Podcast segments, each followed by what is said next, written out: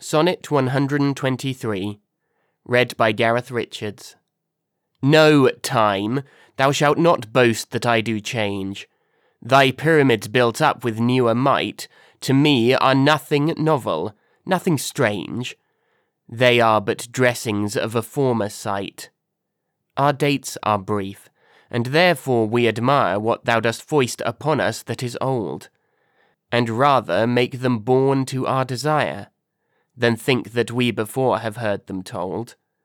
Thy registers and thee I both defy, not wondering at the present nor the past, for thy records and what we see doth lie, made more or less by thy continual haste. This I do vow and shall ever be.